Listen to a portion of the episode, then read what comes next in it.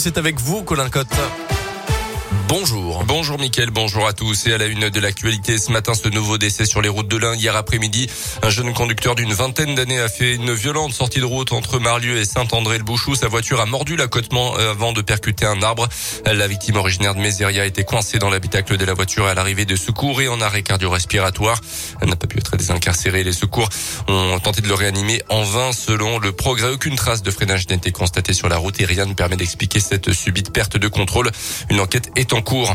Un habitant de Tramois condamné pour des violences répétées sur sa propre mère sous l'emprise de l'alcool, le plus souvent âgé de 30 ans. Il vivait chez elle en maintenant un climat de terreur selon le progrès. Insultes, menaces, humiliations quotidiennes, des faits qui duraient depuis des années. Elle s'était notamment vue prescrire au mois de février une incapacité de travail d'un mois sans un mot d'excuse ou de regret à la barre. Le prévenu a été condamné à un an de prison avec sursis, avec notamment une obligation de suivre des soins. Toujours dans le domaine judiciaire, un exhibitionniste de la côtière condamné à 10 mois de prison ferme la semaine dernière à Bourg. Il était jugé en comparution immédiate après s'être exhibé devant une lycéenne de 16 ans qui attendait son bus un matin à la Boisse. La jeune fille s'était immédiatement rendue à la gendarmerie pour déposer plainte avant que l'homme ne soit finalement interpellé quelques heures plus tard dans l'après-midi à Saint-Maurice de Bénaud. C'est parti pour l'entre-deux tours de la présidentielle. Les deux candidats qui s'affronteront au second tour le 24 avril prochain sont repartis en campagne dès hier.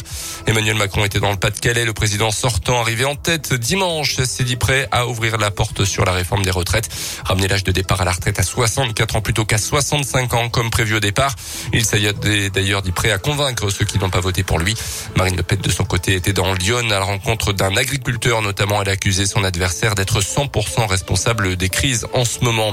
Les modes de consommation des foyers de la région passés à la loupe. C'est une enquête qui a lieu tous les cinq ans depuis fin mars et jusqu'au mois de juin. Vous pouvez donc être appelé par la Chambre de commerce et d'industrie pour répondre à des questions simples sur vos habitudes de consommation au quotidien. En tout, 1750 foyers seront euh, sondés dans l'un. À terme, cette étude permettra de décrypter les lieux d'achat d'une cinquantaine de produits de consommation courante.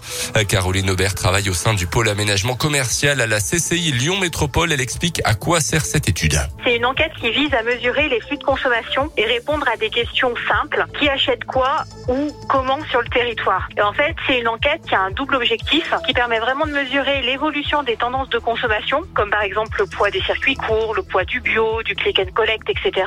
En plus, cette année, il y a un enjeu un peu particulier puisque avec la crise sanitaire, cette enquête va permettre de mesurer l'impact sur les comportements d'achat. Et le deuxième objectif en fait de cette enquête, c'est aussi de mesurer l'attractivité des différents pôles commerciaux sur le territoire. Donc de voir un peu quel est le poids de leur chiffre d'affaires, comment le chiffre d'affaires a évolué, etc. Et si vous le souhaitez également, vous pouvez répondre à un questionnaire en ligne diffusé sur les réseaux sociaux de la CCI Lyon Métropole.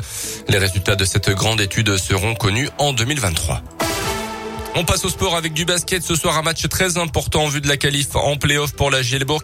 Les Bressans de Laurent Leniam sont en déplacement sur le parquet de Gravelines Dunkerque. Un match suivre à partir de 20h en direct et en intégralité sur la web radio Gielbourg sur radioscoop.com. Et puis du foot féminin, encore un petit effort pour l'équipe de France de Corinne Diacre. Les Bleus peuvent confirmer dès ce soir leur présence au Mondial 2023. Un match nul contre la Slovénie suffirait pour se qualifier. C'est aussi le dernier match officiel avant la liste des Bleus pour l'Euro en Angleterre cet été.